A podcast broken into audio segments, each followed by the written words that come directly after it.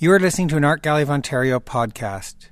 AGO podcasts provide behind the scenes access to artists, curators, and artworks. Please visit us online at ago.net slash exhibitions. Storytelling, the environment that you were born in and grew up in, of course you simply lived it.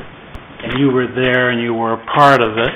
And, you know, the storytelling well, I think it might have had something to do with imagination. You know, the Shakespeare teacher that had such a big influence on me.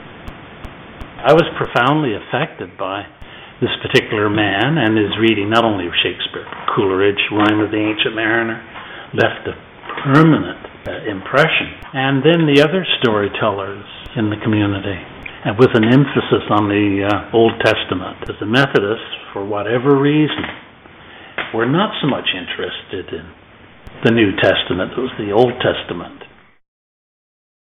Thank you for listening to this Art Gallery of Ontario podcast. For additional recordings, as well as information on current and upcoming exhibitions, please visit us online at ago.net slash exhibitions.